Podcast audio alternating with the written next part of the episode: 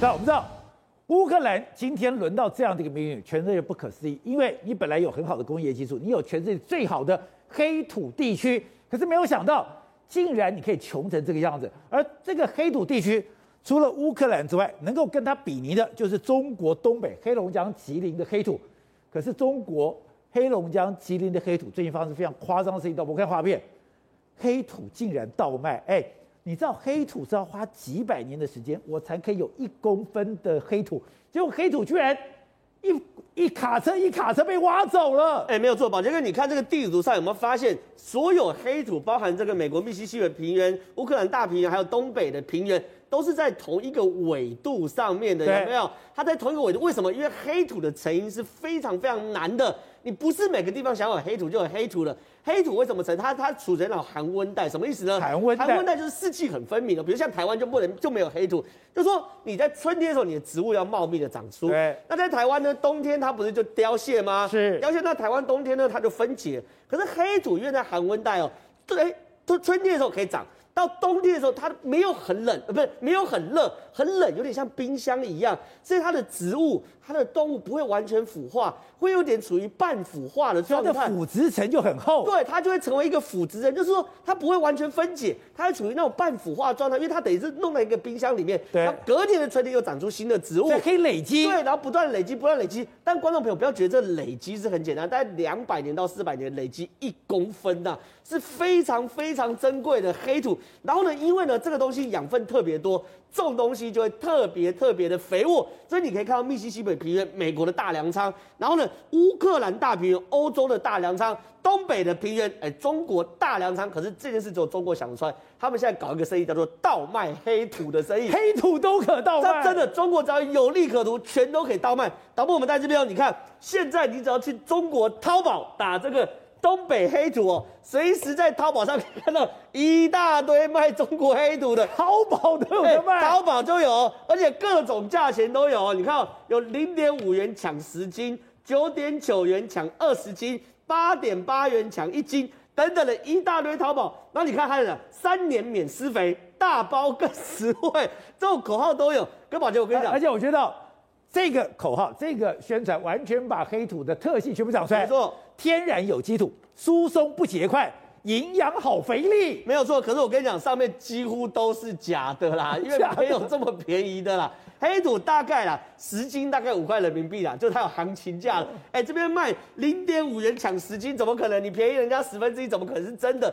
但是哦，东北真的是有贩卖黑土的产业链哦。比如说我们看到这种状况，就是你看哦，我们去空拍这个厂啊。它确实哦，下面有很多黑土，对不对？你看很多这种黑色就是非常好的黑土。对。可是你看哦，它既然有那种旁边被挖掉了。对，你看这样有黄色的，然后呢，它就有那种卡车哦，那一一车一车卡车载到这个集散地里面，然后再到集散地，你看这叫黑土集散地，然后就挖完了黑土集散在这边，然后呢集散地你看载完就走，载完就走，然后挖完之后呢，它上面还有插土牌子，上面写说卖绿化土，就是黑土。为什么？因为对于很多比如说。中国的农夫他有点信仰，就是说我这土地撒一点黑土，我可能会种的特别好。然后呢，他为什么叫绿化土？很简单，比如说中国沿海有很多豪宅，对不对？对。豪宅要盖这个绿化的土地啊，然后那个这个树啊，是啊，种的好。对，那要用最好的土壤，所以他们就强，他们强调他们植栽是来自东北的黑土，所以呢，就会被人家来说这卖绿化土的状况。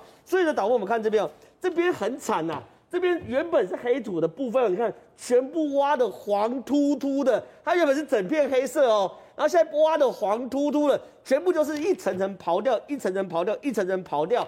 所以哦，现在正常我们其实有做过科研呐，过去东北的黑土大概是这个样子，其实蛮明确，你看一公尺左右，这是东北黑土的这个这个这个厚度啊，现在普遍大概剩多少？剩二十公分左右，它现在以每年一两公分的速度哦消失哦，你要搞清楚哦，我再讲一次，它是四百年多一公分哦，就他们现在挖到每年少一两公分，那结果再挖可以挖几年？挖个五年十年就挖就没了，就没了嘛。所以它再这样，东北的黑土会未来会没了，会未来会没了，所以它再这样挖下去，它会造成中国粮食的问题嘛。而且哦，很有趣哦，他们现在真的是有去查这个。黑土的有机含量含量哦，它不止变薄了，因为它一直种一直种，种了要翻土要翻土，对，对不对？所以它有机含量会降低。过去啊三十年前有机含量是五点八，等于是非常非常肥沃土壤，现在剩四趴，四趴就已经是临界点了。因为呢，土壤是这样，黑土最好，再是黄土，最差是红土。哦，所以说它已经现在是黑跟黄的中间了。如果它再降低的话，那以后会看到一个奇景哦。东北人在种田的时候，未来要施肥，而且要施大量的肥。啊，你不是最肥沃？以前东北不用施肥的。对啊，你最肥沃土里，你还要施肥的话，那整个中国怎么办呢？所以呢，他还遇到一个大问题，就是说，因为黑土它刚才嘛，很松软，对不对？很松软，你几乎不用去去去去去翻土，去翻土，它就可以很好种。可是呢，现在有人发现哦。东北的黑土的总孔隙度从六十七点九，就是大概六成多都是都都很松的，现在只剩五成二。简单讲，黑土在变硬，正在结块。对，那你所有黑土过去的优点，你的有机啊，你的松软啊，抱歉，全部都没的话，就会变成是中国未来粮食的大危险了。走，是，我就想到，而，我们小时候曾经唱过这首歌哦，没错，万里长城万里长。长城外面是故乡，高粱肥，大豆香。遍地黄金少栽秧，哎，没错，以前是遍地黄金少栽秧哎。对，过去的东北真的是这样。刚才正好讲到，因为有这个黑土的关系，所以过去根本中国是没有粮食的问题。可是到最近呢，中国要做一件什么事？那因为最近一段时间乌俄的这个冲突，让整个大豆价格开始往上冲之后，结果中国居然缺大豆，缺大豆，没有大豆。那中国，因为我们知道中国大陆是用大豆来榨油，就没想到那。中国在邦吉在天津的这个榨油厂已经停产了四十九天，然后在南京的这个榨榨压厂也停停产了一个月，甚至连这个这个路易达孚也是已经停产。所以中国目前内部里面没有大豆可以榨油。就那中国要做什么事？中国准备要设拍卖他们原本的大豆的库存，要把它拿出来卖。这次的拍卖的库存的大豆可能有五百万吨左右这个数据。所以，到市场，中国到现在已经有缺大豆的可能性了。哎，你缺大豆，你后面的整个畜牧什么都会出问题。对，好，那出为什么中国会出现这个缺大豆的这个状况？而且中国最近爆，你看美，因为美国，美国这这一阵子的时候，他他就说，哎，我们要前一阵美国不是说你都没有买这个足够的这个采购量吗？就你知道吗？因为中国缺大豆的时候，你知道中国现在其实是偷偷的在跟美国买大豆。那根据中国的统计哦，二零二一年的时候，大豆的总产量约莫约莫减少了三百二十万吨，它还在减少之中哦，可能跟他们这个黑土在流失有非常大的关系。那 最近一段时间的时候，他们很多粮食系统的人一大堆都落马。那以这个浙江，你说最近抓了很多人，浙江来说的话，浙江因为这是中国国家监委的网站，就是说浙江的这个系统粮食系统，一共二十七个人被查，他说其中有八个人是主动来报案，那里面还牵扯到谁？牵扯到浙江省的粮食集团有限公司的党委书记，哎，这是很高的董事长，还有总经理等等，也就也就是说高层有可能是集体舞弊啊。那不只是只有这个这个浙江省，四川也是一样，而且四川还是什么？还是物资储备局的这个党组的这个成员啊，也说他们去他们去巡查，就他们自己也在贪污，所以在整个。中国粮食的问题是相当相当之严重。好，那么讲那么多人落马之后，我们要讲几个故事，大家觉得有点夸张。第一个，中国有非常多的这个粮食的补助，这是在发生在广西的一件事情。广西的，广西有一个有一个县叫工程的这个瑶族的自治区这个地方，就这样，因为中国有有说了，如果呢你的这个单户的这个生产量，你可以生产到十万斤以上的话。我们也给你补助，就那他们这是当地的很多人，他们就没想到，他们当初呢报给中央的这个说，哦，我们当当地的产量相当相当大，好几十万斤啊，就没想到是后来上上面来查的时候就说，怎么有可能啊？因为他的他的什么山田很多啦，然后农民的工作根本不多啦，那这样订单跟事实一定不符合，所以一定有问题。你说我为了要申产申请产量补贴，虚报粮食，对，那结果他们就后来这个中央去查。就去查一个农民，农民他就说这样啊啊，我知道了，因为这个上面就跟我说了，我们这样可以补助嘛，那我就从这个外地呢去买了这个粮食进来，买粮食进来之后买超过十万斤，反正超过十万斤以上了，我就可以申请补助。虽然说你看他们一共这个违规的这个数量高达两一千两百多吨，然后套取的金额高达三十万。就就是这样，他们就用这种方式来套取国家的补助，所以很多中国的这个数据为什么造假？哦，他可能就是自己为了补助的时候自己在那边骗。好，那除了这个之外，那所以他的粮食生产的数字都不能相信的。对，粮食生产数据不能够相信之外，他们很多人呢还在倒卖这个国家的粮食。那之之前呢，这个破获一个案子，就在这个宁乡市，宁乡市这个地方的时候，你知道他们怎么做吗？因为那事实上中国的粮粮这个所谓粮车进来开来之后，他们要进粮库，进粮库的时候，他要去用过这个地磅，过地方的时候是说，哎，多少斤多少斤多少斤这样子，数量就过去。譬如说这次要来一百来来一千斤，好，你这台车开了，哎，挣了一千斤，好，那你就进去，然后就把这个粮仓的这个仓倒这个米倒进这个粮仓。现在他们怎么做吗？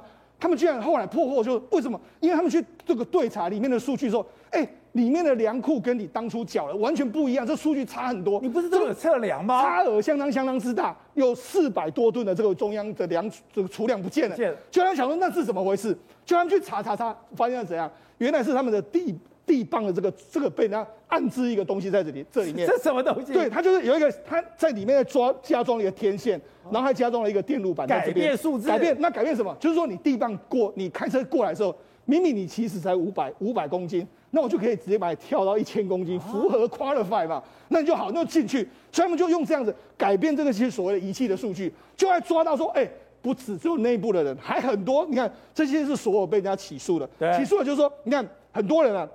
他就用这样的手法，他骗取这个八十一个车次，然后虚增粮食五吨，然后就然后就诈骗大概九十二点七万。那很多人就从用这样的方式，所以你就知道说，其实中国大陆的粮食不但生产有问题，粮仓可能很多都被亏空。这为什么中国大陆一直觉得粮食是非常重要的问题？因为其实中国大陆本身的生产量也可能是严重的不足的一个情形。对的，另外就是大家注意到香港。会封城吗？对，现在情况是我们都知道，这已经本这个礼拜以来，香港的新增确诊案例都突破六千例哦，然后死亡人数也在呃增加当中。所以对于香港来讲，到底要不要封城，其实现在外界在关注当中哦。虽然林郑月娥说并没有，中央并没有下达所谓的封城的一个指示哦，但事实上有未经就是没有不具名的一个中央官员就提提到就讲说。在这种这种情况之下，如果再不封城的话，香港的疫情是没有办法被控制住。最重要一件事情是，香港他们的一个呃。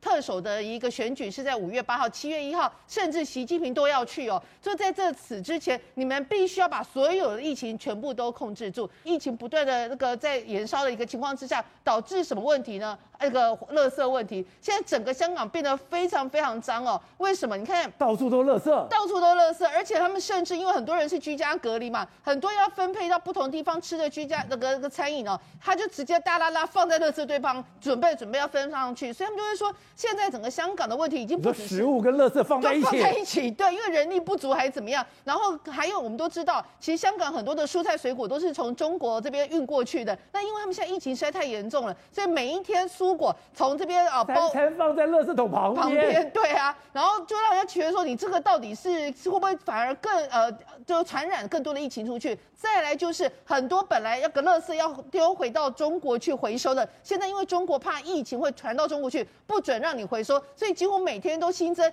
一万多箱的这一种那个所谓的保利龙盒子，然后甚至传出所谓保利龙围墙的情况发生。这是保利龙围墙，对，保利龙围墙，对，它这个保利龙本来就是说他们蔬菜水果从中国运到香港去卖完之后，香港要再回收回中国去。那现在香港因为避免你交叉感染，不准让让你把这个小呃保利龙回收到中国去，所以形成这种保利龙围墙。但是这个到底能不能呃控制住疫情呢？我觉得其实是有很大的问号。为什么？因为现在香港的医院里面呢，真的是整个人满为患。他们说，平均一名医护人员竟然要照顾到一百名的病患，然后在这个已经是人均呃严峻吃紧、人力不足的情况之下，港府还要强推全民筛检哦，要一连连三筛，要 PCR 检测，然后呢说什么七百万人全部都要进行相关的检测。所以在这种情况之下，他们会认为说实在是没有办法了。那另外一个就是说，因为他们现在天气非常寒冷，很多人本来在外面等候这个病床的，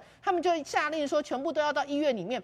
都到医院里面之后，导致所谓的交交叉感染情况更为严重啊。